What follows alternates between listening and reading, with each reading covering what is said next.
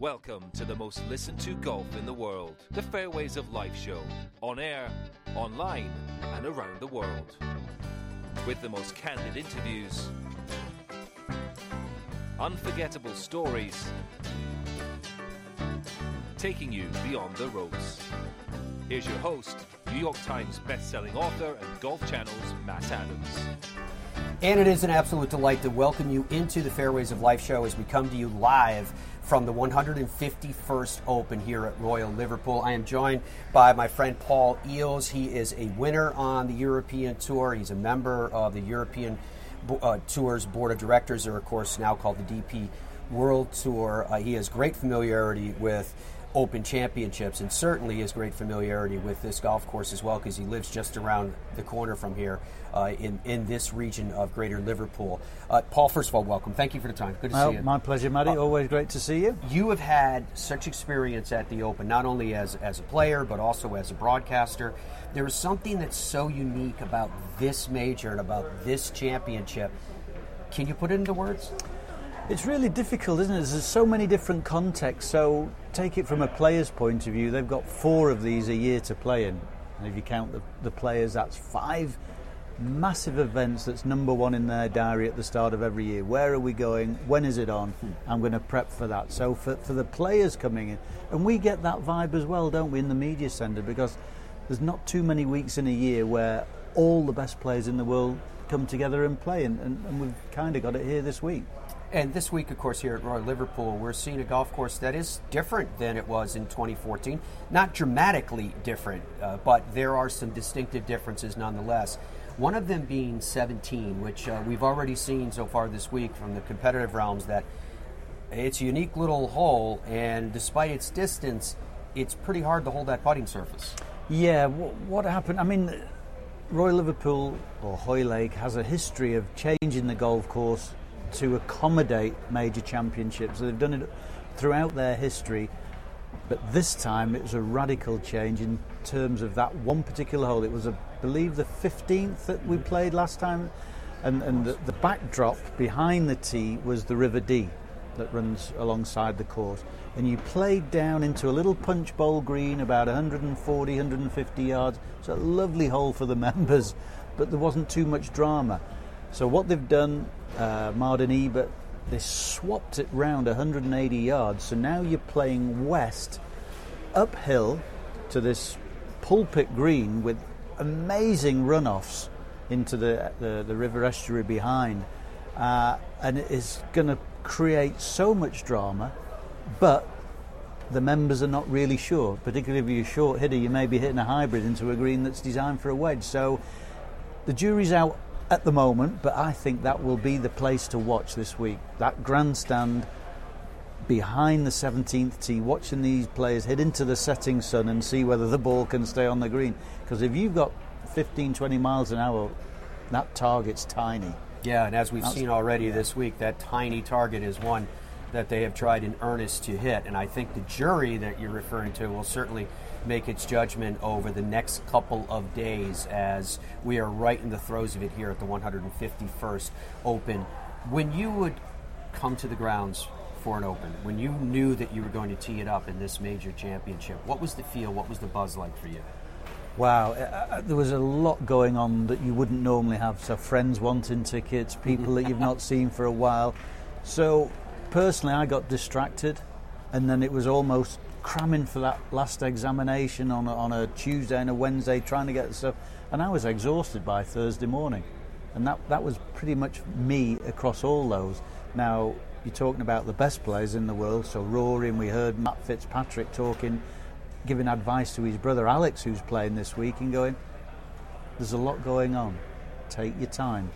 Nine holes, nine holes, nine holes, nine holes. We'll see the course twice, but you're not exhausting yourself. So that kind of experience for a top player because they're they're looking to win, aren't they? They're, they're changing their careers with that, and I, I, was just sort of glad to be here, type of thing. So it, it's different for everybody. You know, the, the youngsters come in, they'll be so excited at the first Open Championship, and it'll be gone in a flash, whether it's a Sunday night or a you know a Saturday morning when they wake up with the realization of oh, I've missed the cut there. but wow, what an experience it was. When you look at the open venues, now this one here at Royal Liverpool has incredible history. But when you look at the open venues, you're a member and live at, and earlier this week he was kind enough to host me over at Royal Birkdale. Uh, I just want to, I'd be remiss if I didn't ask you about your own home course and what a great venue that is. And we're going to be going back there again in a couple of years uh, for the Open. Yeah, and, and I think it's like all venues, you do, do need to uh, evolve as a, as a club and a course, whether you're a, a major championship uh, venue or not. And this is what's going to happen to Birkdale. They've got a couple of years now to prepare and maybe work alongside the R&A because you've got media centres to build, you've got exhibition centres to build, you've got hospitality units to build, and then you've got to get the patrons around the golf course. So lots of things need to happen at a venue, but you know, deep down the greenskeepers there, they're just to make the surfaces great for the players, and that's what we found this week. They've got a new greenkeeper here. Uh, he came from uh, Royal Cinque Ports Deal. And at Birkdale, they've got a new greenkeeper in uh, Sean McLean, who came up from a similar part of the world in, in Princes. So those guys are really excited, and they talk to each other because they're close together. So they're sharing best practice. So you know, I have no question that we're going to have an amazing week this week, and then come Birkdale in a few years' time, that the, the, course will be just magnificent for the guys. Yeah, no doubt about that. And of course, we have Portrush in the offing coming up too. So some really exciting venues for the Open. As to this venue, and again, now that we're in the throes of the week here at this 151st Open, is there a particular character that you would say to Royal Liverpool? It's a pretty flat terrain out there. There's one or two bits alongside the, the, the estuary that, the fairways roll, but for the most part, it, it's a pretty flat course. It was a, a race course back in the, the late 1800s, so it's it's pretty flat, but the bunkering is, is sensational out here. I mean, that's almost like a water hazard. If you hit it in there, it's a shotgun. You know, you, you could get it out number one, thinking of advancing it 50, 60, 70 yards. It's not going to happen around here. So it's going to be a challenge for the guys. Again, wind dependent. If that wind blows, then you, are adding two or three shots to the round of golf in terms of difficulty. And of course, this year, the, the R&A have changed the 10th hole from a five to a four. Mm. So instead of an easy four on, on the par five tenth as it was back in the day, now it's going to be a 500 yard plus par four. So that'll challenge the guys. There's no doubt about that. So Paul Eales is still an active player. You are just a few days away from going to the Senior Open.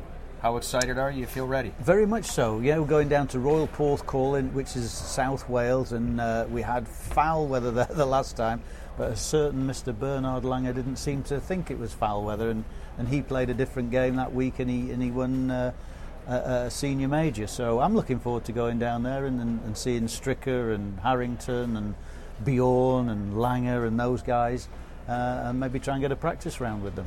That would be very very fun. You, you just triggered something in my mind when you were talking about Bernhard and, and, playing through difficult conditions, and seemingly he's playing a different golf course than everyone else, which which raises a question, something that we've been debating this week over pints here and there as we're broadcasting you live from inside of the media center.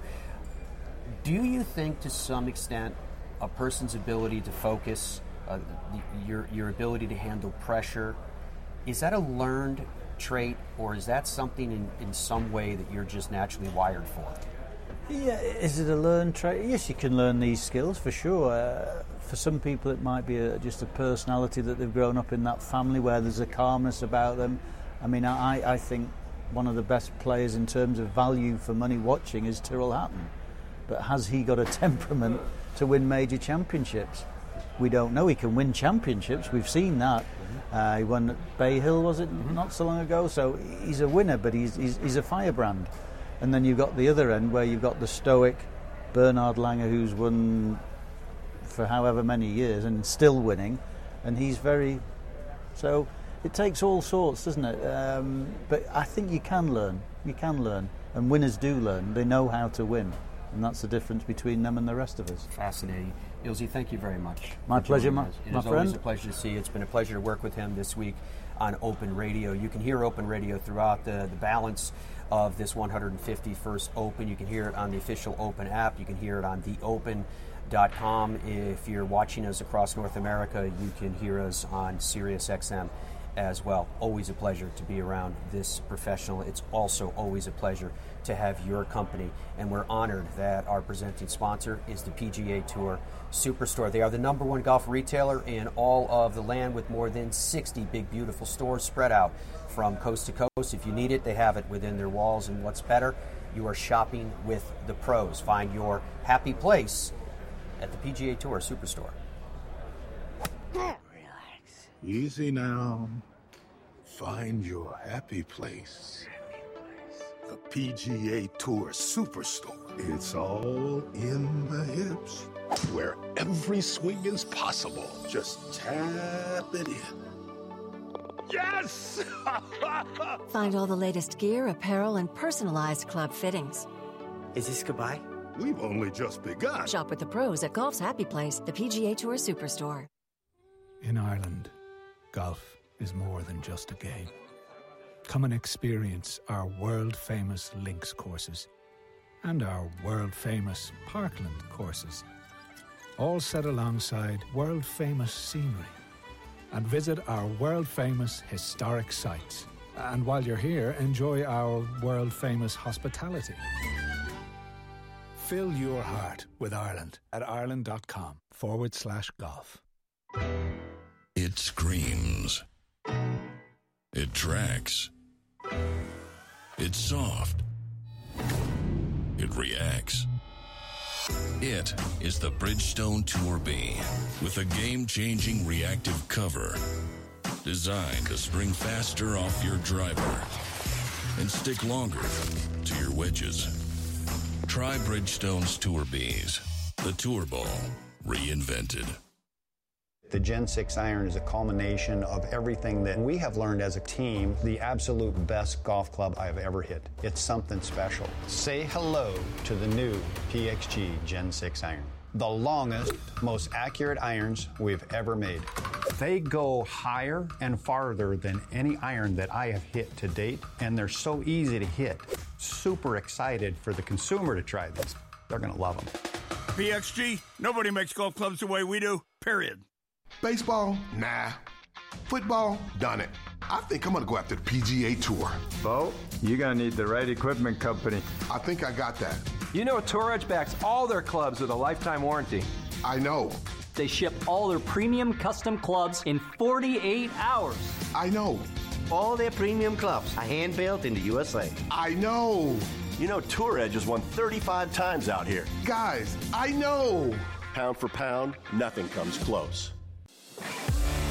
This is the Wiz. It tracks your swing in real time. Got it. 101. Gives you feedback in real time. Instead of guessing, I get the direct feedback. The Wiz have really helped me to keep that consistent swing. You can go out there on your own and just hit balls and it'll fix your golf game. Transition on plane. DeWiz, sold exclusively at DeWizGolf.com. Welcome back to the 151st Open. Matt Adams here with you. Pleasure to have your company as always from Royal Liverpool. This absolutely beautiful and very important stretch of Linksland, important in many ways to the history of the game and certainly to the history of the Open itself. I want to take you back to a year ago where I had an opportunity to return to the spot where an important piece of history took place. It was during the third round. Rory McIlroy had just birdied the par four ninth hole, and at the par four tenth, which is a drivable par four, Rory found himself in the pot bunker, short and right of the putting surface. Uh, Rory McIlroy from there was able to blast it out and put it in the hole. Earlier today, I was able to bump into Matthew Southgate, who was my broadcast partner then, and he did a call on that that ended up becoming a viral sensation that was absolutely fantastic. So, uh, Matt South, the, the good news is, is actually in this open in 2023. So it was so great to catch up with him and to hear his enthusiasm for this event. Now, Collin Morikawa won the event in 2021 at Royal St. George's, and what was interesting, where if you look at his putting performance, the tournament before he was dead last in the field. If you look at his putting performance the week that he won at Royal St. George's, he was tied for first. So, some thoughts on Collin Morikawa, a multiple time major champion, coming into this major. Yeah, I've enjoyed it a lot. Um, courses in front of you. There's not really many blind tee shots, not many blind approaches. A few, you know, coming on the back nine, but everything's in front of you. Obviously, you know, uh, they've always talked about staying out of the bunkers, but it's really true. It's a shot penalty if you hit it in these fairway bunkers. So that's step number one this week is to stay out of as many fairway bunkers as possible, and then you know hopefully give ourselves some birdie opportunities. But there are some short holes out here where you're able to hit a wedge into some greens, and you're going to have to be able to take advantage of those and, and some of the par fives. Um, majors test everything. I mean, I, I, think you know if you compare me winning for the first time and, and winning winning for the first time without playing that specific major per se. Um, it just comes down to believing in yourself, really. You know, that, that's how you get to the top of the level. That's how you get to where you want to be. You know, whether it's the PGA Tour or whatever it is, um, that's how you get there. You first have to believe in yourself, but everything has to go your way. I mean, it, the way things and the way things line up, you know, you have to have that lucky bounce, or you have to have that lucky break, or the tee shot go your way, or um, and you can always kind of pinpoint it to like one or two shots, whether it's Saturday or Sunday, kind of coming down is things just go your way. And when you're playing well and you're, you know, you're in the in contention, you get those breaks, and it's just being able to pull off the shots when it matters the most. I mean, I think Wyndham, what was it, Saturday on 18, you know, pulled off that shot on eight, on the 18th hole out of the fairway and hit it to 10 feet, made the putt. Like that's the difference of being in that final group and finishing off like that versus not being in the final group. And you know, you're playing in a di- it's a different setting. It, it all has to line up, and um, but really just starting believing from yourself and really see, knowing that you can do it. I, I am still learning, um, but I think I've played enough now to, to know what I need to do. Um, I think I was playing really well heading into the Scottish that year in 21 and felt like I was playing better than I, you know, than the scores posted. And I really blame, you know, I, whole story, blamed on my irons, changed different irons, figured it out. but I, I think there's a, you have to just learn how to control your golf ball out here and not just height, but also control spin. And I think going back to last year, I remember Jordan talking about creativity. Creativity is the biggest thing out here, but also knowing how creative you can be.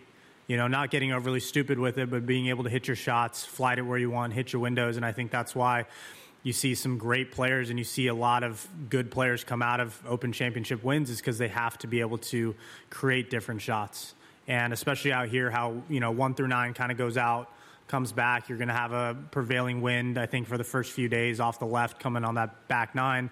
Being able to control your golf ball, hitting shots, whether it's drawing it up into that or you know playing the wind and staying out of those bunkers. I would love a big week. Um, obviously, the goal is to win. I mean, I, that's what it is every week. You know, uh, Ryder Cup is obviously a huge goal of mine. It has been for the past two years, especially turning into the beginning of this year. Um, and it still is. I mean, that's a that's a really big goal of mine. But winning takes care of everything. And um, you know, I would say the last two years have been interesting. Not the way I would have guessed it would have gone um, two years ago, but it, that's golf, right? And that's life. You, you, really don't know what, what to expect. It's it's really about learning and and truly learning about it. You know, it, you, to really to realize the steps that I took. Would I have changed anything? Would I have done anything different? Maybe a couple things. Um, but it's all about putting that game plan together, refining things, knowing what you're going to do. And I think I've kind of done that and gotten better. Um, you know, being contention two weeks ago was the best feeling. I mean, walking down those last nine holes was like, it felt like it was just back to normal. You know, it didn't feel like it was out of the norm. It just felt like, man, we're here to make birdies. We're here to win the tournament. You know, the playoff didn't go the way I wanted, but it just felt comfortable. And to know that that's still there, you know, uh, that's the best feeling. So, yes, you know, absolutely. I do want to be back on top. I know it's going to come. I don't know when. Hopefully this week. Um, but it, it's going to happen. It's just putting everything together, hitting the right shots, and like I said earlier, having things go your way. So hopefully it's that week or this week. Whatever allows you to win. Um, I think, you know, I watched some video from when Tiger won in 06. I mean, it was as brown as could be and dry as could be out there, right? And like that was a strategy, but he also had a lot of mid to long irons in. Um, I think it's a mix. I mean, even today with no wind, I was hitting three iron, three wood driver. I mean, I hit every club off the tee, so it's going to be a mix. It's it really is how much you want to take on the bunkers, how aggressive you want to be off the tee. Is that going to give you a nine iron versus a six iron um, out here? But you know, it, it, could be the shot penalty that costs you, you know, that momentum swing uh, one way or the other. It could be for your benefit, or it could be the other way. So. I, I, think it's a blend of, of certain ways. I mean, a guy like Rory, how far he hits it, I mean, yes, he's going to be carrying some bunkers that I can't carry. So he might be playing a little different strategy. For me, it's really just to stay away plot myself around this golf course and take advantage of certain holes, um, you know, where I might have a wedge in. I mean, I, look, I gave credit two years ago, and I still do. Um, I don't take anything away from that, but I just haven't played well the past two years, and I was like, screw it. You know, why not get some extra prep, come out here early, get ready, get adjusted. Um, so we played some great golf courses. I was able to play in Walton Heath, where they're having the Women's Open or the British, or whatever it's called. Um, and two or three weeks. Um, so that was a lot of fun. We played uh, West Lancashire uh, on Saturday, played Royal Birkdale on Sunday. So we got I got some really good prep in. Um, aside from even though you know tournament golf, you can never trade that in. Um, it was a well needed kind of two weeks off, get some prep in, um, and I just you know it feels great to come into this major. Um, I think all the the wins in the past and all the the knowledge you get from those you tap into and that all you don't tap into it. It just comes and it flows into your you know your body and how everything the routine when you're really on that sunday in contention. Everything else for me thursday through saturday is just all the prep everything i've learned in the four years i've been a pro and even before that on just what i need to do to get myself in contention. Um, i would say I don't have to tell myself to do this or do that. It just happens. And, and how do I get that started? You know, Thursday morning on that first tee shot. I like I want to be ready on Thursday. You know, not be ready hopefully by Sunday. Um, to be honest, not really. I mean, I, I was able to go to Wimbledon um, on Thursday, and it's cool to take something in as a fan and do something that like, look, I'm never going to be playing on center court. Like I never will. Like I know I won't. Um, but when we're here, it's it's just pretty normal. You know, we show up, I go to my locker, go out there, go practice, go home. It's pretty routine, right? It's pretty boring, but it's routine for us. So yes, it is the open. You know, it is it is another open. It is our last major, but it's just it's another week, and, and that's how I treat it. It's I put uh, everything I, I can into this week, but at the end of the day, I'm not really changing anything. So uh, yes, you know, uh, yes and no to that answer. This might be one of my favorite pairings I've ever had. Uh, Max, obviously, because I've, I've gotten very close with him. You know, I call him a really, really good friend, and he's obviously a lot of fun to play with. But Tyrrell is like someone, when people ask me who I like to play with, I, I say his name because it's entertaining. You know, it's enjoyable, but it's no hate against you. He doesn't disrupt you. He doesn't slow you down. We're fast players. Um, his caddy Mick is also incredible. Um, you asked that question. I mean, we literally talked about it 20 minutes ago at lunch with my caddy it, it, truly is one of the best pairings I could ask for. So I enjoy it. He's a lot of fun. Um, he's never really that negative. I mean, he'll talk to you at any point, even if he is mad. I mean, we've seen a lot of those moments, but he is a really good guy. You know, he, he does uh, have a good time, but he's very professional in a sense of like respecting his other playing partners for sure. We are live from the 151st Open here at Royal Liverpool. Absolute delight to have your company, folks.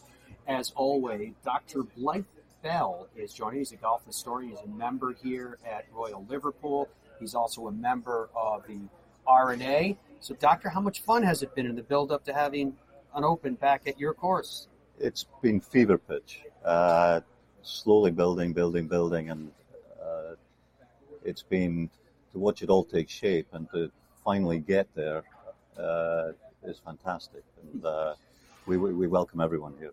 Indeed. Yeah. We've got some historic photos that the doctor has sent to us. So let's cruise into these photos and you give us your reaction as a historian. Okay. Take a look at these first three. Okay. Uh, well, our first three Open champions, we our first Open championship was in 1897.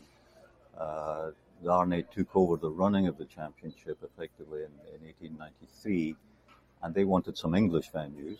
So they decided that Royal St George's and ourselves would host Open Championship. And so our first Open Championship in 1897 was remarkable in many ways, in as much as one of our home members, an amateur, uh, who had yet to win the amateur championship, he was, he was in his sort of mid 20s, and it was won by Harold Hilton, and he was our first champion. Uh, the second Englishman and the second amateur to win the Open Championship of Hoylake. So he just closed it out. James Braid ran him close, but uh, he poked a little putt that dribbled on the edge and went in at the last, and he beat he beat Braid by one. So that was Harold Hilton, and uh, he'd already won the the first his first Open Championship Muirfield in 1892. So so five years later, we Sandy Herd was our champion, and the it was a interesting Open Championship in as much as the, the great triumvirate had just come onto the scene, Vardon, Braid and Taylor, and they all figured in that championship. Uh, and I think Braid finished runner, runner up at Hoylake at least twice, maybe three times. And, but Sandy Herd, uh, Alex Herd from St Andrews, native St Andrian, went on to, to win the 1902 championship, uh, which was great. And uh, and at that time, the, the Open so-called rota was on a five-year uh, sort of schedule, and uh, we went to 19. Well, we we missed 1907, which was uh, Arnaud Massy, the first continental European to win, uh, and then we go to 1913, which was a fantastic Open. Uh, it was miserable, windy, wet, and the players they really, really struggled. And in the third round, J.H. Taylor, in a, in a gale of wind, played what Bernard Darwin described as the best round he'd ever seen. And he went round 77 and wow. spread, spread eagled the field. Everyone else was over 80. And he won the championship by eight shots. So he was the only member of the triumvirate to win an Open Championship at Hoylake. Uh, and you can't choose your leaderboard, but we're glad we got one of them on our leaderboard. Uh, the great Walter Hagen, 1924, uh, he came to Hoylake and he won four Open Championships, and in many ways he sort of saved our Open in the 20s. Um, and before Jones came to the Open, and uh, and he was our champion. It's a fantastic picture of him kissing his wife there, and uh, uh, Bernard Darwin said of his win, he said in the end, he said it was the same as always. He said, uh, Hagen just won and the other man just didn't. So, wow. so we go into 1930, probably the greatest achievement in the history of the, the history of sport, not just golf. And that's Bobby Jones teeing off in the final round of the 1930 Open Championship. How cool is this? Yeah, which was the second second leg of the. the Where would be video this like is the first come tee. from? Where would this? This is a Pathé video. this? This is a Pathé video, movie tone, I think it is. And not many people know this, but he was interrupted by a radio man at the top of his swing, and he had to stop, much as Tiger did. It did uh, look like that. Yeah, and he huffed and puffed through the championship, and he struggled. He he he took a double bogey at the, the our then par five eight, and he sort of was in a daze thereafter and came in and uh, won the championship. And he nervously waited in the clubhouse uh, for about an hour and a half for the rest to come in, and they had a he had a large glass of whiskey and soda to soothe his nerves, but Diegel and McDonald Smith couldn't catch him. Uh, so we are we are eternally grateful that we hosted the second leg of the, the Grand Slam in 1930. That is so so cool. From there, let's just take a look through 1936. Of course, Yeah. Fred Daly from Yeah, Northern Ireland absolutely. in first- 1947. First Irish winner. First the, Irish the Open winner. was in a bit of a lull, really, after that, and the the the, uh, the, the 30s and the 40s were they were inexceptional Opens, really. But the Daly's win as the first Irishman, Yeah, was, and then, of uh, course, Peter Thomson yeah, in, the, in the middle of his run. absolutely. So Post Hogan. Peter Thomson, an absolute gentleman, uh, and he completed his hat trick of Opens at Hoylake and went on to win five Open Championships. Incredible. Uh, consummate links player. Uh, just a fantastic golfer. And then 1967, uh, Roberto De Vicenzo, at the end of his career, after almost having won the Open on many occasions, came to Hoylake and won his Open, holding off Jack Nicklaus and Gary Player uh, in the final round. So impressive. Uh, now we go from 1967 yeah. to Tiger in 2006. Why such a large gap? Right. Well, that's interesting. Everyone asks that, but the Open sort of outgrew us. Uh, by the 70s, the, you needed more land, you needed bigger infrastructure. The site at Hoylake really wasn't big enough for that. So the expansion of the Open really didn't allow us to host a modern open until 2006. And we purchased some more land. We uh, got ourselves organized. The course was in better condition. We hosted some successful amateur championships. Uh, and they invited us to, to host Open once more in 2006, which was a, it took, it took a lot of hard work and a, uh, a lot of behind the scenes stuff to actually to get it back. But uh, so 2006, we've got a essentially a, a course that hasn't been tried for 40 years, and we're all very anxious, and you know we were unsure about the condition, and then we got a drought, and it was burnt out, and Tiger won in a an idyllic weather. It was a moonscape. Tiger won, and everything was okay. How, everything, how, everything was okay. How perfect can it be to absolutely Tiger absolutely. with 2006? So, uh, so, we were relieved, but uh, it was a fantastic championship with a great leaderboard, and uh, and then on to Rory in 2014, and to have the best golfer in the world win win his only Open Championship to date uh, at Hoylake was was great. He was a he was a great champion, a fabulous display of finesse and power, and uh, he was just too good for a few people nibbled at him in the last round, but uh, he was too good. He was too bold and too good. When you had the Open back in 2014, I take it that there was less anxiety, less nerves.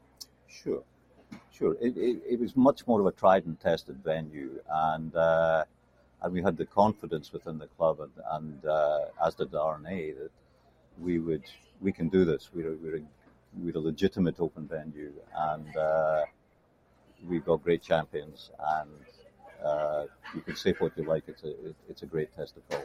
And we have had the pleasure of speaking with the doctor about the history of this incredible place that is so significant in the game of golf. We didn't even have time to touch on the role that this club has played in the development and the definition of amateur golf at its highest levels, but it's stout there too. This week, of course, it is the venue and the home for the 151st Open right here at Royal Liverpool. Doctor, thank you so much for your time. It's been, a, it's been a pleasure. It was very, very good to see you.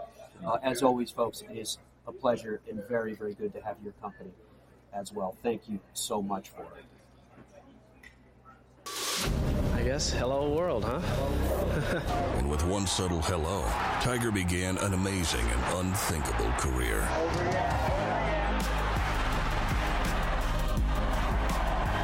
I've done it for 20 years now with, with Bridgestone. It allows me to play an aggressive style around the greens, and it's allowed me to win a lot of tournaments. Bridgestone Golf, proud to be part of your journey. Boyne Golf provides the ultimate world class golf destination with 10 championship caliber courses spanning three resorts. Centered in Michigan's northern lower peninsula, the courses are the products of some of the game's masters, including Robert Trent Jones Sr., Arthur Hills, and Donald Ross. From the all inclusive vacation packages, elite instruction with the Boyne Golf Academy, tournaments, and so much more, Boyne Golf truly offers an unrivaled Michigan golf vacation experience. Just log on to BoyneGolf.com. This is the Wiz. It tracks your swing in real time. Got it. 101. Gives you feedback in real time. Instead of guessing, I get the direct feedback. The Wiz have really helped me to keep that consistent swing. You can go out there on your own and just hit balls and it'll fix your golf game. Transition on plane. DeWiz, sold exclusively at DeWizGolf.com. Easy now. Find your happy place. the PGA Tour Superstore. It's all in the hips, where every swing is possible. Just tap it in. Yes! Find all the latest gear, apparel, and personalized club fittings. Is this goodbye? We've only just begun. Shop with the pros at Golf's Happy Place, the PGA Tour Superstore. Say hello to the new PXG Gen 6 driver. This is the driver. It is absolutely fantastic on performance, distance, on looks, on feel and sound. Beyond forgiving. I am supremely confident that when a golfer hits our Gen 6 drivers, they are going to have some of the best golfing days they've ever had. PXG, nobody makes golf clubs the way we do, period. Zero Friction introduces the Wheel Pro Pushcart Golf Bag with its revolutionary 3 in 1 design, supportive legs that spring into action, a comfort grip handle with three locking positions, accessories for the modern golfer enhanced by seven pockets for more storage, and removable all terrain wheels which slide right into place. The new Zero Friction Wheel Pro Golf Bag checks every box for every golfer. Push, carry, or cart. The decision is yours thanks to Zero Friction. Head to zerofriction.com today.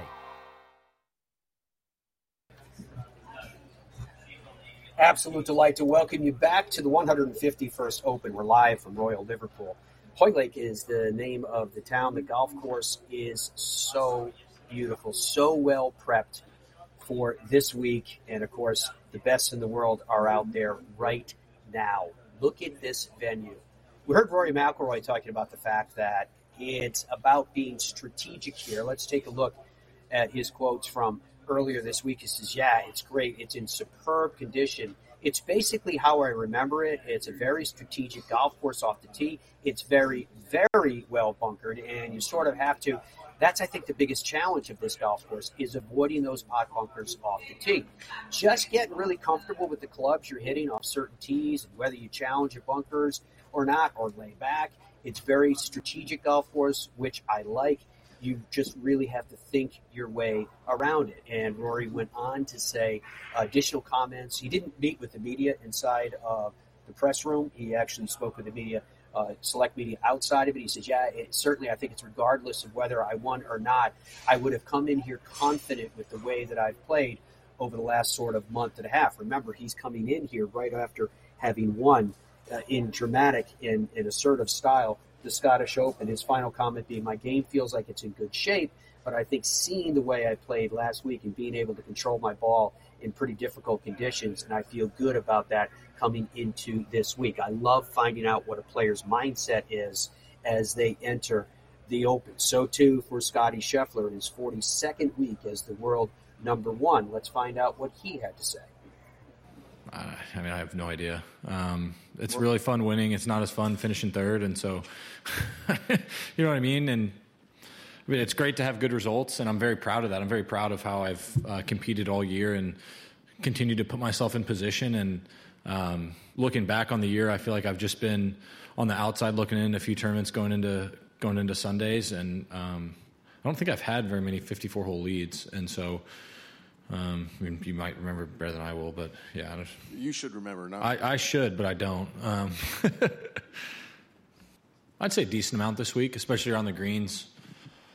I wouldn't say at home that I chip very much with a pitching wedge or nine iron, just because when you're in the states, you're much more dictated by the lie and the grain that you see around golf courses, especially where I live in Texas. You're very dictated by the grain in the Bermuda, and then as you go up north, you're very dictated by what the lie tells you you can do with the ball. And over here, um, every lie is pretty scratchy, and um, you just have a lot of options. And so, like today, I chipped a lot with my pitching wedge and nine iron, and that's something that I'm just not able to practice, but it, it feels pretty natural. Not really sure where the radar is. um, I, I, do my best to not try and pay attention to things. I I don't know if I'm under, above, on anybody's radar. I don't I don't really try to pay attention to that stuff. I try to prepare for each event the same way. And um, outside of last week, I think that was really the only tournament where my preparation was a little bit different. Whereas I just tried to get as much rest as possible um, after what was it, Travelers. I think I'd played six out of seven with two of them being majors and being in contention in both of those majors. And by the time I got home, I was pretty wiped. And so um, I only hit balls a few times and played golf once in the, that off week. or those two off weeks. Um, got to spend some time with family and friends at home, and it was it was good. Definitely didn't practice as much as I typically would my off weeks, um, but it was refreshing and um, it was a good reset going into the rest of the year. I would say that I'm probably more satisfied with last year, but wasn't even close to becoming satisfied with last year's uh, season. So golf's one of those games where um, I don't think you ever really achieve that satisfaction. I think you're always asking for more. I think if you asked me when I was in college if I could be uh, 27 and have I think six wins, a major, and a players, I'd, I'd probably say yeah, I'm satisfied. But then you get on the other side and you win one tournament, you want to win two, and then two turns into three, and um, it's just never enough. So first links experience would be the Scottish Open, 2021 maybe. Um, I think my first Open was at St George's in 20. Yeah, so 21 would have been this. It would have been the Scottish Open. Um, and I, I, really like it. it. Seemed like a natural progression. Like I said, out here you can be extremely creative. Um, basically, around this golf course, if you just avoid the bunkers, you can kind of do whatever you want. But anytime you're in a bunker, it's I mean it's pretty much a stroke penalty the way the bunkers are shaped this week. Um, and in terms of links golf, I, I, just think it's really enjoyable. I feel like we, I play Renaissance each year, and it's very fun. And then we get to the Open, and um, I start getting really used to links golf, and I just want to play a lot more of it. And I get a little sad that I got to be done with it until next July. Um, yeah. I mean, the one thing I've noticed about this golf course is anytime I'm hitting it anytime my ball is going towards the bunker, I'm very nervous. I, am just going to try and avoid the bunkers at all costs. I feel like at St. George's, a lot of the bunkers at least had a tiny bit of an upslope before you got to the, the wall face.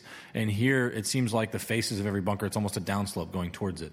Um, I don't think that's something that I particularly like in a golf course. I think um, it doesn't reward the good shots as much. If you're closer to the green, you end up closer to the lip, and if you hit a worse shot and barely get into the bunker, you actually have a play.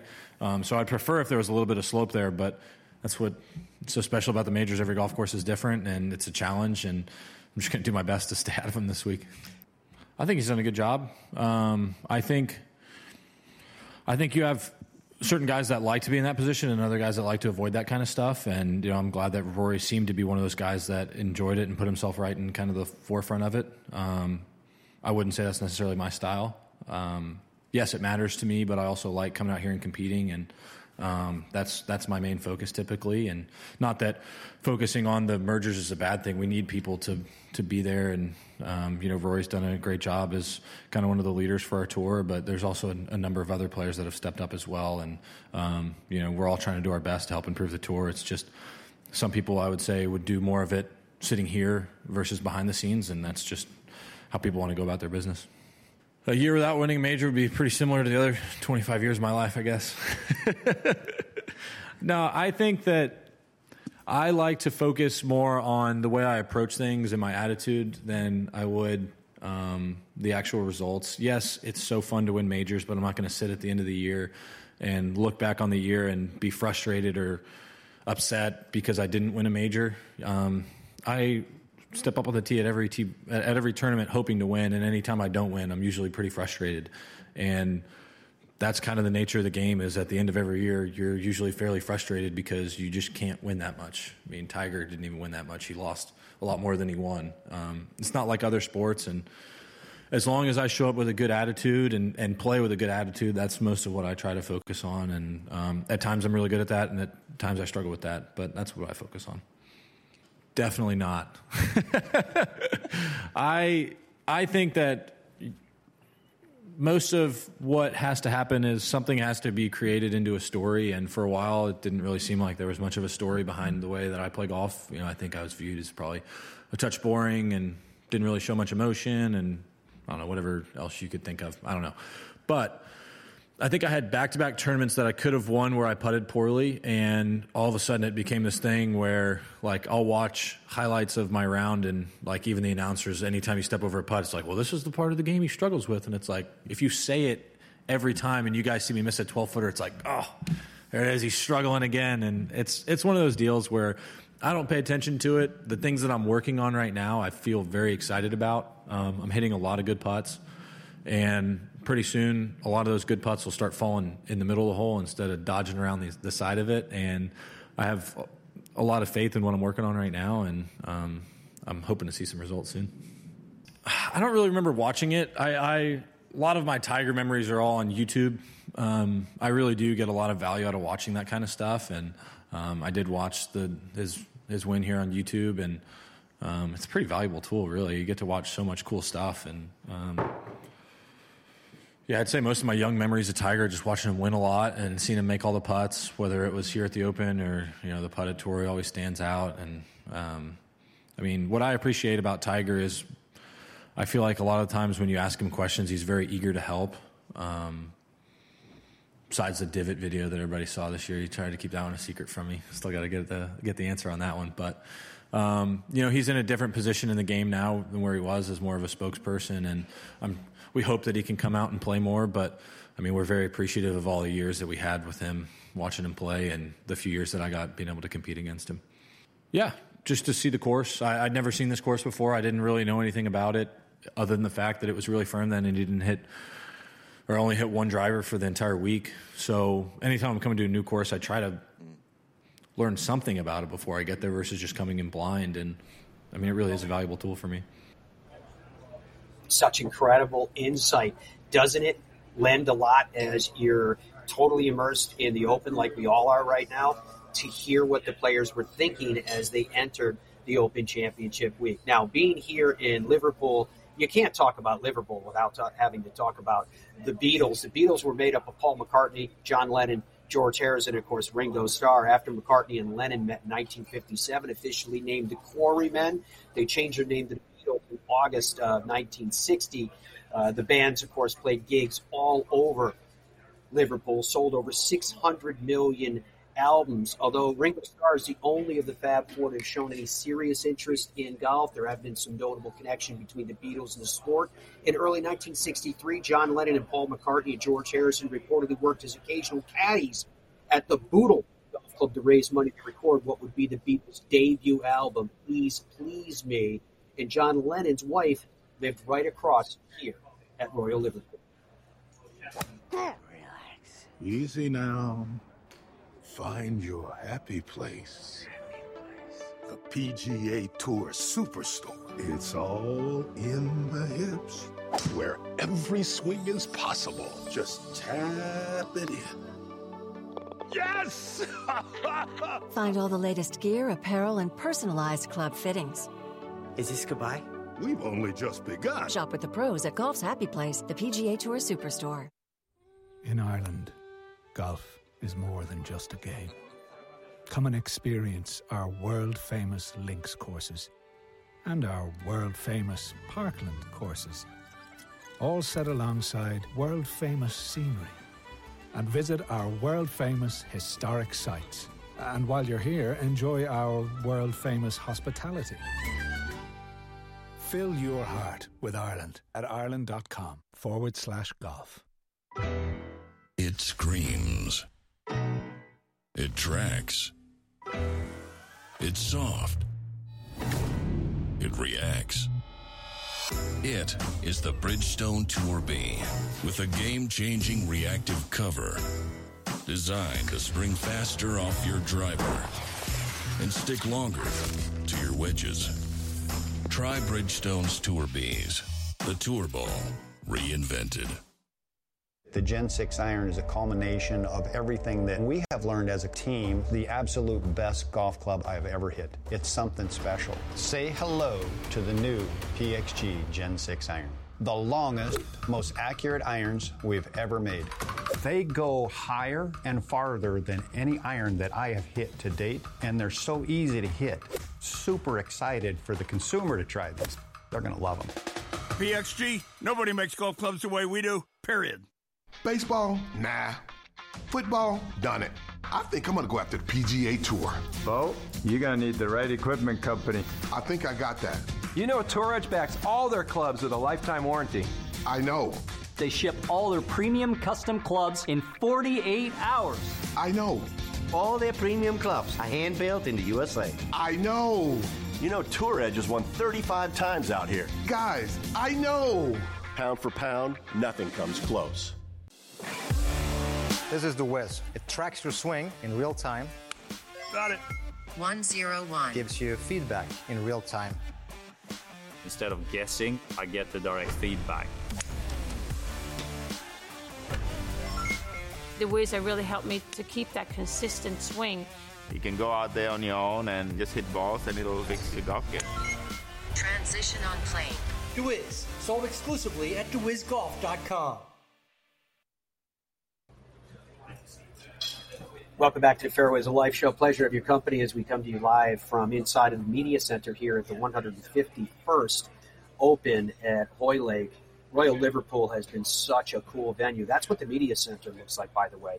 We're just uh, adjacent to the second green here at Royal Liverpool, and you can see the masses of golf media coming in from all over the globe. And up in front, those yellow boards that you can see tell us exactly where all the players are, even if they're uh, chipping and putting. Like Corey Conners right now is at the putting area. It tells me Sungjae Im is at the chipping area right now. Uh, Dustin Johnson is out on the golf course. He's at, I believe, just finished up 17, going to 18T.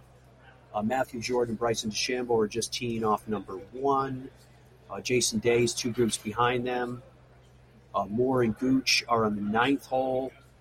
Uh, Fitzpatrick and Robinson Thompson are on the eighth. You can, I can see it all right before me. Uh, Patrick Cantlay is scheduled for a practice round, but it's not giving me his time yet, whatever, whatever time he's going to choose to go out. So, Dom, there's a lot going on. I'm, I, I'm not sure if you can tell by how today's show was flowing and ebbing, but there's so much more buzz of activity around us and surrounding us, and here in the media center and out on the grounds where all the people are. It's going crazy. I am. I'm curious about you know finishing up the show today, and I want to go through some air times for everybody. I'd like to go through the weather. I'd love to take a peek at the odds, but the thing that I'm, I'm the most curious about is what are you hearing from the people today, Dom? What's on everybody's mind? Well, the Open Championship starts tomorrow, so that's a big deal.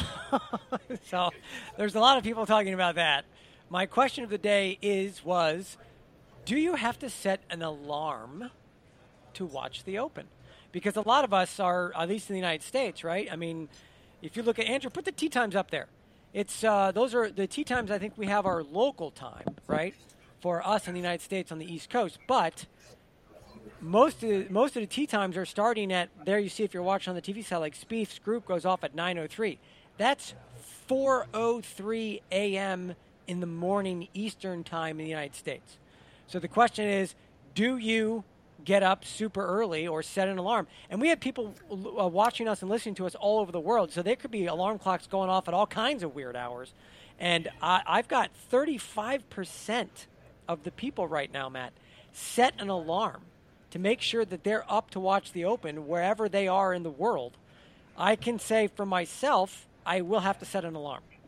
Because, well, I normally get up early for the show and have for literally decades, Matt we I mean there were there were times when you and I were doing shows and it was I was getting up at four something o'clock in the morning and having to drive into the studio. So I'm used to getting up early, but but 4:03 in the morning is a little bit. I'm going to need an alarm for that one. So I will be setting an alarm, and you can see there, Matt, on your screen that uh, the R&A and everybody and all the, the broadcast partners they have officially announced their featured groups, and you see them there on your screen if you go to the open, and Matt will get into this in a little bit as far as the details of the coverage, but if you go to theopen.com and you can download the Open app, both of those things, you will be able to watch these groups play, these featured groups. Jordan Spieth, Matt Fitzpatrick, Jason Day, Scottie Scheffler, Tommy Fleetwood, Adam Scott in the mornings. The afternoon, Viktor Hovland, Tony Finau, Justin Thomas, Rory McIlroy, Jon Rahm, Justin Rose. Those are your two afternoon groups. And I will say there's been a lot of hubbub, if you will, online with the people commenting. Uh, they have seen these featured groups and they are displeased and they feel as though LIV players were shortchanged as none of them are in the feature groups. Now, I don't know if I would agree with that, but I would say isn't it's kind of messed up that Cam Smith, the defending champion, isn't right. He should be a feature group. Yeah, I would. I would totally agree with that. I would totally agree with that. Now, the the coverage, just so you guys know, the radio coverage that I will be a part of, the world radio feed of the Open, it's called Open Radio. Uh, you can see the, the time that's on your screen right now because we have to pick a time zone, right? So our home time zone for the Fairways of Life show is Eastern time, so that's why we're showing it to you in Eastern time, so adjust accordingly. We are five hours ahead of you here, BST, that's British summertime. So at 2 a.m. Eastern tomorrow morning, you can hear the start of our radio coverage. If you are a subscriber to SiriusXM in North America, you can hear it there at 2 a.m. on Thursday and Friday, but there are other ways that you can get it as well for those of you that are anywhere around the world. If you have the official Open app, you can hear the radio coverage. So, what that means is if you're on a train, if you're in your car, if you're in your office, if you're in some place where you can't get to or can't watch a television, you can listen to our radio coverage on the official Open app. You can listen to it on theopen.com. You can listen to it on TuneIn Radio and more. Bottom line is, it's very easy to get. And again, it is available everywhere around the world. On Saturday and on Sunday, the airtime for Open Radio will be 4 a.m. Eastern Time. Accordingly, that's both Saturday and Sunday, 4 a.m. Eastern Time is when Open Radio will come on the air on Sirius XM in North America. The digital coverage uh, Thursday and Friday from 2 a.m. Saturday and Sunday from 4 a.m. Again, and you can get that digital coverage through all of the Open's various media platforms, which includes the official Open app and theopen.com. So we've got you covered no matter where you are. It doesn't matter whether you're a subscriber to one thing or another. You've got different ways and means in which you can pick it up. Okay, Dom, what else you hearing from the people as we uh, promise that we're going to finish up with more about air times and, and weather, etc. Yeah, I'll, I'll, I'll, just read through some stuff here again. Our, we love the people, right? You guys go all over the place, so some of this has got nothing to do with anything we're talking about, but uh, it's interesting. Uh, so let's go here. We got, uh, let's see, Cam. Uh, hearing Matt read Rory's words is like hearing Dumbledore read Voldemort quotes. Uh, Paul says, any player need to win the Open for the Slam? Question mark. Uh, I don't think so, Matt. Are there any players w- with the with the Open Championship the only thing holding them back from the Grand Slam this week? I don't think so. No. Because you've got you got Jordan right waiting to win the PGA Championship. Obviously, Phil's never going to win the U.S. Open. Let's be honest, but, but but he has to do that and uh, Rory's got to win the Masters. I think that's it. Is there anybody else? Nope. Yeah. Okay. Um, all right. Wait. Yeah, that's right. Uh, all right. So let's see here. Uh, he's not playing. Scheffler is going to be very hard to beat. Derek says. Agreed. I wonder if Scheffler will make his six footers this week. we talked a little bit about that the other day, Matt. The fact that putting at the Open Championship is the the divider. You were, I remember you were sharing some stats about that. Let's see. Uh, yeah, because the greens are a little slower. Uh, if there's a lot of people that think you can be more aggressive than with your putting, and that may be a benefit to someone like a Scottie Scheffler or even Collin Morikawa. MBT3 says the redesigned shaped the bunkers more to attract the ball. I have heard a lot of players discussing that, talking about how it, it just feels like if you're off by a little bit, it just feels like the bunkers just suck the balls right into them. Well, oftentimes, is, hey, it's a major too, man. Yeah, oftentimes too, though, when you're in a, a revetted face bunker, and in some cases a pot bunker, which is a smaller version of the same, the revetted face tends to slope this way. And so what it does is it repels the ball to the middle of the bunker. These have much straighter faces. So as a result, the ball can sit right next to the edge of the wall. So it makes it very, very dangerous indeed. Very different. Uh, they're talking about Happy Gilmore. Some people complaining that they haven't seen Happy Gilmore. They're yelling at the ones that, that, that haven't seen it. The people that have seen it are screaming at the ones that haven't seen it. How could you have not seen it? Again, we go all over the place here. This has got nothing to do with anything here. Um, my favorite golf movie is The Greatest Game Ever Played. Second would be The Legend of Bagger Vance. That's a that's a, a story for another day, Matt. We could do a whole show on the best golf golf movies because there's a lot of them. Uh, Caddyshack right. is the best. Now they're arguing about that, of course. Uh, Dom, where's the Dom? Uh, I'm here. I'm right here.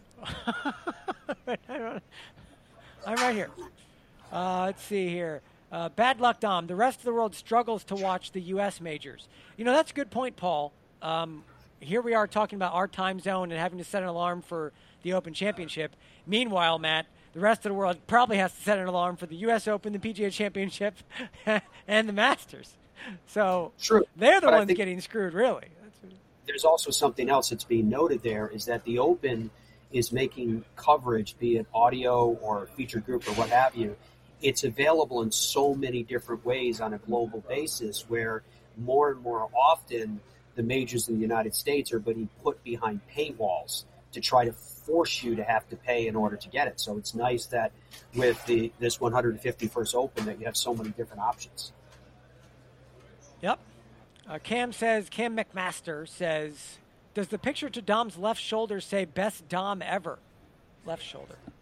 No, it's it's Oh, it's, this. Uh, It says, Yeah. it says, Matt, Andrew, you got to take me full screen. It says best dad ever. See? The PGA Tour Superstore mug. Check them out. They're I the like best. They just opened one in Raleigh. best Dom. Best dad ever. That's what it says. Best Dom. I'm, I am, I am the best dad ever. It says right there. And the Uh, best Dom ever. That's and the best Tom ever. That's right. Uh, the the defending champion gets the shaft. I'm not surprised. Petty move. Cam's paired with Wyndham too. What a slap in the face! They're saying they're really not happy with these feature groups not having Cam Smith, the defending Open champion, and Wyndham Clark, the current U.S. Open champion, being covered. Andrew, can you put uh, back on the screen for everybody? Put those feature groups back up there so they can see them. Um, and we've got people. At, I, I want to talk about the odds here in a second because we have. Uh, it says, "Are you guys in a pool for the Open? How does your pool work?" And there's a little bit of talking about betting and whatnot. So there you see your featured groups, and obviously not featured is Cam Smith and Wyndham Clark.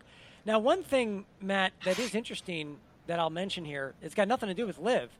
Typically, at major championships, the Open included, they'll often have a group of players that are are more geared towards the international audience. You know, you'll see a, a Hideki Matsuyama or something like that. I don't see that anywhere on it. Definitely, it is interesting group of feature groups, Matt. Yeah, they are. Uh, I, I would I would agree with you, and I would agree with the people that two thoughts. First of all, that's not enough. There should be a lot more. Fair enough. And yeah. secondly, if, if I guess it would be it would be inclusive. If there were a lot more, then you then you would probably take care of the problem that we're talking about. But this number to me is too small. Yeah. So uh, the notes we were getting coming in about the, the the pools and stuff. Let's go to the odds. Andrew, we're gonna. I have to. We didn't have a chance to update all the odds, Matt. I was in the middle of updating them, so I'm gonna have Andrew type it out, and we're gonna we're gonna update these odds for you folks live. Rory's odds got worse. You can see there he's seven to one. Scottie Scheffler seven to one. They're now like co-favorites for most of the week. Rory was six to one. Cam Smith's odds were like sixteen or eighteen. His his odds got worse. He's twenty to one now. Viktor Hovland is twenty to one. Rickie Fowler, Andrew is let's see here. Uh, Cam Smith is twenty to one. Jon Rahm is still twelve to one. He is still twelve to one. Viktor Hovland twenty to one. We got Patrick Cantlay has thrown his hat into the mix. He is now 20 to 1. Xander Schauffele, you, see there at the bottom, was 20 to 1. He was 25 to 1. Again, there's movement, uh, you know, right up, in, of course, right up until the end. Rickie Fowler is 25 to 1. His odds have gotten worse. It's interesting, right? Tommy Fleetwood, let's see, Andrew. 25 to 1. His odds got worse too. This is interesting. The field is is separating uh, Matt. You've got you've got like Rory and Scheffler sort of separating them from the field, and Cam Smith and Viktor Hovland, all these guys' odds, Rickie Fowler, they're getting a little bit worse. And those guys' odds are, I don't know, that's interesting. I don't know. What do you think about these, the shifting in these odds here, Matt?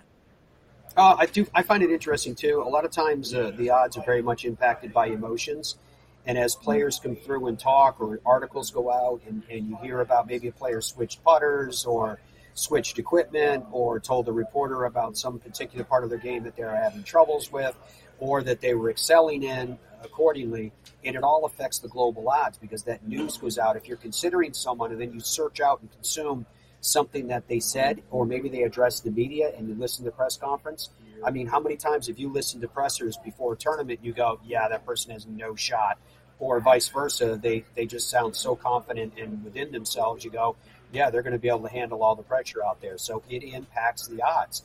Uh, what people are spending money on that impacts the odds. Obviously, current form does coming in too. So there's a lot of different variables that impact those odds. But I think you're seeing the flow and ebb of where people are putting their money down right now as we look at these different odds with Xander Schauffele, Rickie Fowler, and Tommy Fleetwood all getting to 25 to 1. I'll tell you what, all three of those at 25 to 1 are it's a very good deal. Hovland, Cantlay, and Koepka at 20 to 1.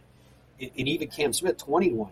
Very, very good pickup for all of those if, if you were considering. So uh, the odds are, are, I think, are very interesting as we sit here on the eve of this 151st Open. Hey, let me give you some more air times too. I want to I want to give you the air times for the television for those of you that are across North America and the United States watching us. The TV coverage is split from 1:30 a.m. on Peacock. Remember that's Thursday morning, 1:30 a.m. Eastern Time on Peacock, and then 4 to 3 p.m. on USA Network, 3 p.m. to 4 p.m. Uh, back on uh, Peacock on Saturday, 5 a.m. to 7 a.m. USA Network, and then 7 a.m. to 3 p.m. It will be on NBC on Saturday, Sunday, 4 a.m. to 7 a.m. on USA Network, and then 7 a.m. to 2 p.m. You can catch the conclusion of the Open from Royal Liverpool on NBC. All right, Don, did you guys get a chance to take a look at our, our current weather? I can tell you today, in stark contrast to yesterday, it is absolutely beautiful out there and very warm. Yeah, you can see the weather there on your screen. I'm not sure that there's a massive change of, of weather uh, for the tournament play. You can see the rest of Thursday, mostly sunny, small chance of a little bit of a shower, a dry sunshine most of the day, about ba- basically 60 degrees. Thursday, it looks like it's going to be sort of possibly the best day of the tournament, Matt. Friday, there's a chance of light showers, light to moderate showers. Again, it's about 60 degrees, but you're going to have gusts over 20 miles per hour. And Saturday, longer spells of rain and heavier bursts of rain potentially, and more rain coming down in total, and also around 60. But again, you've got gusts 14 to 18 miles per hour, upwards of potentially into the 20s. And then uh, the, my favorite guy, I love this stuff. Sunday, low confidence. They just have. Well, I, I might, I'm not even going to read the rest of that. They, they, they don't know what's going to happen on Sunday, so we'll, we'll see what happens on Sunday. Um, we've got a lot of people uh, chiming in. We were going over the odds, Matt, asking about Taylor Gooch. Uh, at least five people asking. Taylor Gooch Yeah, where- what are specifically is 60 to 1 right now. Oh, pick what I want to do, re- well, real quick, Matt, uh, because these people are talking a little bit about their, their pools and, and betting, and uh, why don't we help them out? You specifically, because you know way more than I know. I'm just some. I'm some guy, but I'm going to give you a handful of names that I think you would pick as dark horses, and I want you to tell me who these people should be betting on uh, to throw some money down and make some real money here. So Taylor Gooch is 60 to 1. That feels good to me. Jason Day is 80 to 1. Wait a minute, wait a minute. Bob Taylor Gooch, MacIntyre. 100% yes. 100% yes. All right. Bob MacIntyre. Jason Day at oh, 80 to 1. uh, Bob, Bob, Bob MacIntyre 80 to 1. That's mad. Yeah, madness. definitely. 100%. Um, what do you think about this? Corey Conners is 60 to 1. He's a ball striking machine. He is a ball striking machine. His putting tends to be, tends to be his weakness. Uh, again, slower greens, softer greens, great ball striker. What was it? What were- did you say? Sixty to one For who? for Corey. Corey is 60 to 1. Yeah, he's he's a get. Because you got to remember, a lot like- of times you're talking. You're not necessarily only trying to pick that these individuals because someone could sit back and go, "How many people are you going to give me to win?" A lot of times it's not only the win; it can be a top ten. So we're just giving you really good players versus the odds, given all circumstances under consideration. What do you think about Minwoo Lee at 60 to 1? I kind of like that. I love it. I do too. Let's see here. I'm looking. I'm trying to find like a long, long, long shot. I'm like looking for someone. What about Stewart Cink at 600 to one? His form is not bad, and he knows what to do out here. Yeah, it's unless I mean because it's six hundred to one, you can drop virtually nothing and get a nice return. So from that standpoint, I'd say okay, but I wouldn't bet the mortgage on that. How about Brian Harman? Uh, give me a couple names, Matt. Give me some names you're thinking about. Don't Brian say. Shane Lowry. Shane, Shane Lowry. What, you, what about Shane Lowry, Dom? Brian Harman is 125 to 1. He's one I'd take. You take him? He's one. I, yep. How about how okay, about? what uh, about Sh- Max Homa? Max Homa at 60 to 1. I mean, he's his form hasn't been great. That's why it's reflective of that. So I'm not crazy about that bet. I wouldn't put I wouldn't put a lot on it, but for 61 because the odds are good, you could put a little bit. All right, so give me one more name. Give me one more Shane- name. I'll give you a, one more that you're thinking. Who? Shane Lowry. Shane Lowry. What do you think about Shane Lowry? Let's see. Shane Lowry is 30 to 1 right now. Oh, that's good. Yeah, grab him. Definitely grab him. Yes, grab. yeah, definitely. Get on that Shane Lowry train. I love it. So go down to the bottom of your odds, Dom. Who has the absolute longest odds? Oh, let's see. 2,000. There's a handful of guys at 3,000 to 1, which is pretty bad odds. Um, it looks like 3,000 to 1 is the worst that I can find. And there's actually, oh, wait, 5,000 to 1, John Daly. I don't know why that's funny, but that's fantastic. Worst odds, right. So John Daly. me- I want to I want to decide if it's worth putting something down. All right, well, okay, I'll give you a couple other at 3,000 to 1. Um, Kensei Hirata. Um, I'm guessing Kazuki Yasumori. I'm guessing those are J- J- Japanese tour players. I don't know those names. Um, I'll be honest, I never heard of those golfers before. Uh, Tiger Christensen, Michael Stewart, Marco Penge, Graham Robertson. I don't know any of these people. I know a lot about golf, Matt. I've never heard of any of these people. How about uh, how about my friend Matthew Southgate? Uh, let's see if I can find him. He might. Five hundred to one, Matt. Bet the house. Put put hundred dollars down on that. right. Uh, so what else, Matt? What do we got? Anything else that these people need to know before we leave and and uh, we get going here and watch the Open? Remember that we're going live as soon as the Open is over on Sunday. As soon as the Open finishes, Matt's going to scurry back to the media center and and we will do a live show, and you can all join us and we can recount what what took place. I have a couple questions for you, uh, for people who want to listen to Matt and and watch Matt. He's going to be part of, like you said, the the radio coverage. Have you been given the tea times are out? Do you know what groups you're following? Have they told you? No, they haven't told me yet. Uh, We took a look at it this morning in the house, just kind of waking up and, and people having coffee and stuff, and we couldn't figure it out because the, the groupings, if you look from local time from 9 a.m., you get Spieth, Fitzpatrick Day, and that's followed up by Harrington, Seamus Power, and Gooch, Taylor Gooch. Then you got Cantlay, Koepka, Matsuyama, then Scheffler, Fleetwood Scott, defending champion Cameron Smith, Xander Schauffele, Wyndham Clark. Then you got Lowry, who should have someone Fowler, Fowler and, and MacIntyre, right? Then Cam Young, SW Kim, and Bryson DeChambeau. If you look through that group and then look at 248, uh, again, these are local time. Hovland, Finau, Thomas, then McIlroy, Rahm, Rose, Morikawa, Homa, Hatton, Mickelson, Taylor, and Shank. It's almost impossible to pick a group there.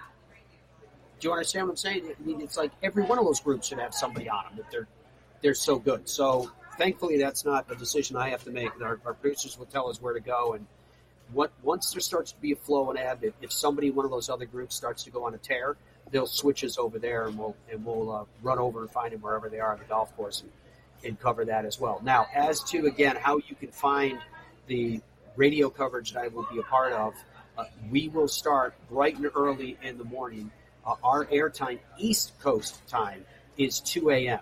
So we'll be here way before that. That's 7 a.m. Uh, local time. But at 2 a.m., you can start to hear us if you are a subscriber uh, in North America to Sirius XM.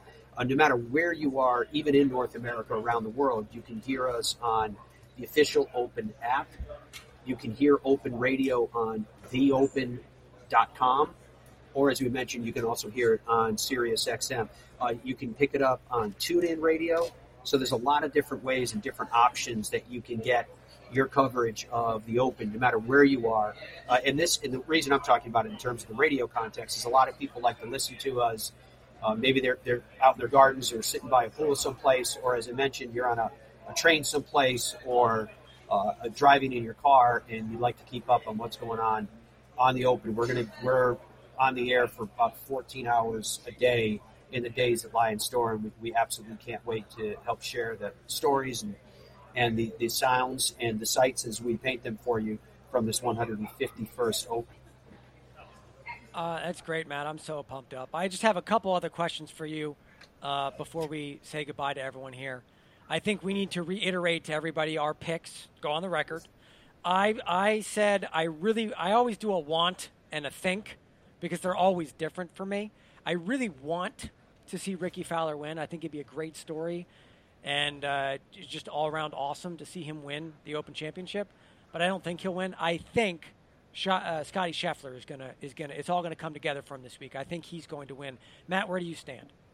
I'm going Viktor Hovland. He, he's my pick this week. What about like a what about like a want?